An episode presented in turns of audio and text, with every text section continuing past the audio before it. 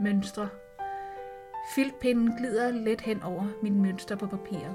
Først tegner jeg det med blyant, derefter den sorte pind for at få evigt det. Det er en tilfredsstillende følelse at lave noget, som er virkelig pænt.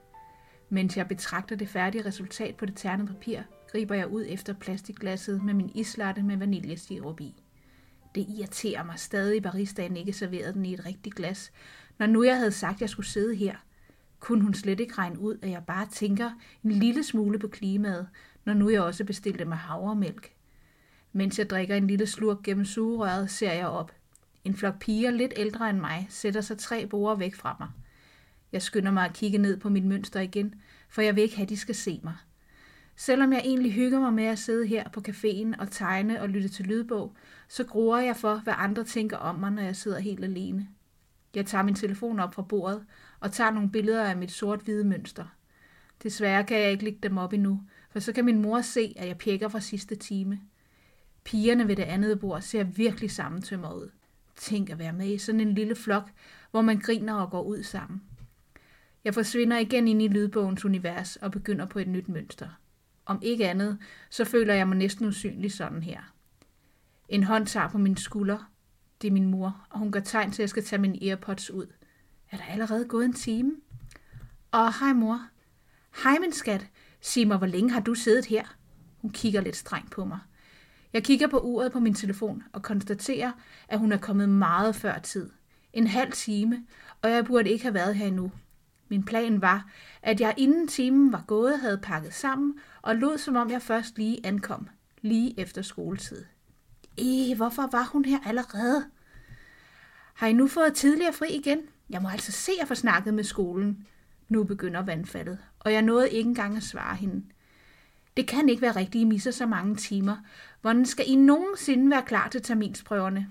Jeg trækker på skuldrene. Heldigt for mig, at hun altid kun tror med at kontakte skolen. Hun har ikke været i kontakt med dem siden 4. klasse.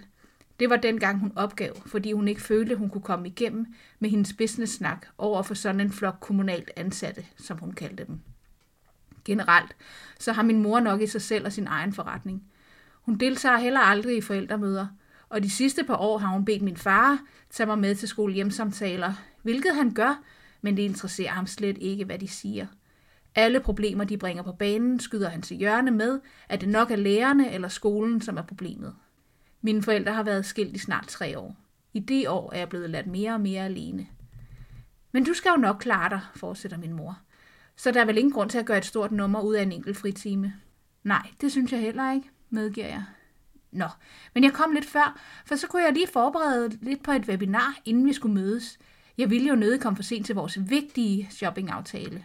Hun slutter af med at blinke til mig, som om jeg er en af hendes mange flirts. Dem har hun mange af. Bare på de tre år, mine forældre har været fra hinanden, har hun haft to rigtige kærester, som har været hjemme hos os. Og om aftenen så hænger hun med telefonen i hånden konstant med et smørret grin om læberne og skriver beskeder. Hun er også en flot dame, min mor. Så er hun meget mere udadvendt, end jeg selv er, og har tit veninder på besøg. Jeg køber lige en kaffe, så kan vi sidde her og arbejde ved siden af hinanden. Hun taler til mig, som jeg er hendes veninde nu.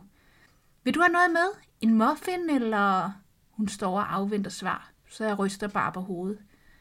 Jeg har aldrig nogen med hjem mere. Jeg pakker mine Airpods væk, for det giver ikke mening at forsøge at lytte til min bog, når min mor kommer tilbage til bordet. Så kommer hun til at tale til mig hele tiden. Og jeg overgår ikke, at hun bliver fornærmet over, at jeg ikke er socialt deltagende. Jeg sagde, at jeg skulle sidde her. Jeg kan høre min mor være bestemt i tonen over for baristaen. Så må du lave den om og servere den i en rigtig kop. Og jeg holder øje med, at du ikke bare hælder den over.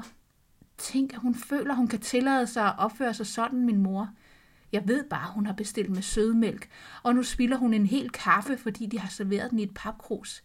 Tænker hun slet ikke på den verden, vi lever i? Hvad giver du mig? siger hun, da hun er kommet ned til mig igen. De kan åbenbart ikke finde ud af at høre efter. Hun stiller kaffen, en gulerodsmuffin og en cookie på bordet. Jeg købte alligevel en lille snack med til dig. Hvordan kan hun brokke sig over, at folk ikke lytter efter? Synes jeg gjorde det tydeligt, jeg ikke ville have noget. Nu kan vi også smide det direkte i skraldespanden. Tak, siger jeg forsigtigt og nipper lidt til den bløde cookie. Føler, jeg bliver nødt til at spise noget af den, for det ikke er helt spildt. Hvor er dine tegninger altså bare fine, siger min mor, mens hun tager sin computer op af sin dyreledertaske. Det er mønstre, mor. Det er noget helt andet. Men du tegner dem da, siger hun helt uden forståelse. Kunne du ikke tegne nogle stykker, jeg kunne bruge på mine sider i mine dokumenter? Som kendetegn, et vandmærke. Du skal nok blive godt betalt for det. Det kunne da egentlig være meget sejt, at kunne sælge mine mønstre, men det er jo nok kun min mor, som vil betale for det. Det er også fint nok for mig. Bare mine følgere kan lide dem. Det betyder jo noget. De kender mig jo heller ikke for andet end det. Tjo, det kan jeg vel godt. Det vil være så stort for mig, skat. Så jeg er jo din første kunde. Hun smiler og åbner et dokument, hun tidligere har været i gang med at skrive på. Mens hun skriver videre, så begynder jeg på et nyt mønster. Nu til min mors virksomhed. Hvad kunne du egentlig tænke dig i størrelse, spørger jeg hende. Og er der nogle dele af de andre mønstre, du rigtig godt kan lide, så jeg kan få det med ind i dit? Hun kigger kort på, på mit ternede papir. Størrelsen kan jeg altid skalere op og ned, så det skal du ikke tænke på. Og jeg synes, alle dine mønstre er så fine. Sådan kan man da ikke bestille en opgave. Det handler da også om, hvor detaljeret man ønsker sådan et mønster. Det er da pænt af hende at støtte mig, men hun interesserer sig overhovedet ikke for det. Hun taster videre, og jeg kan mærke, at jeg har mindre lyst til at lave et mønster til hende. Men jeg synes også, det kunne være sejt at fortælle, at jeg har solgt et. Dem, jeg fortæller det til, behøver ikke at få at vide det til min mor. Det sidste punkt, som bliver sat på computeren, og hun lukker den resolut sammen. Så er det klaret. Skulle vi så se at komme ud og få købt de sko til dig? Hun har hurtigt fået drukket sin kaffe og spist sin muffin. Jeg har drukket to tredjedel af min iskaffe og fået nippet mig igennem en kvart cookie. Men jeg har ikke lyst til mere. Og jeg vil virkelig gerne have de sneakers i genbrugsmaterialer, som jeg så på TikTok. Jeg har forresten set et par sko, der er meget flottere end dem, du viste mig. Jeg synes, vi skal kigge på dem også. Måske de er lidt mere dig, end de der spraglede genbrugsnogen. Hun forstår sig virkelig ikke på min virkelighed, men jeg vil insistere på, at det skal være dem, jeg selv har valgt. Hun skal ikke hele tiden bestemme, hvad jeg skal have. På vej ned mod butikken i centrets brede gange ser jeg et par piger fra min klasse komme gående. Det er bare ikke det fedeste at møde dem, når jeg går her sammen med min mor.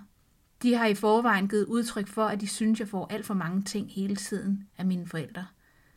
Måske er de misundelige, som min far siger. Jeg er meget i tvivl om, hvordan jeg skal hilse på dem, for jeg kan umuligt ignorere dem. Skal jeg gå direkte hen til dem? Skal jeg vinke, eller skal jeg sige diskret hej? Det er så anstrengende at møde dem her sammen med min mor. Måske er jeg så heldig, at de slet ikke ser mig. Ej, det er da dine legekammerater, der går der, siger min mor alt for højt, da de er helt tæt på, og jeg endnu ikke har afgjort, hvordan jeg skal hilse på dem. Hvor er det pinligt, hun sagde det.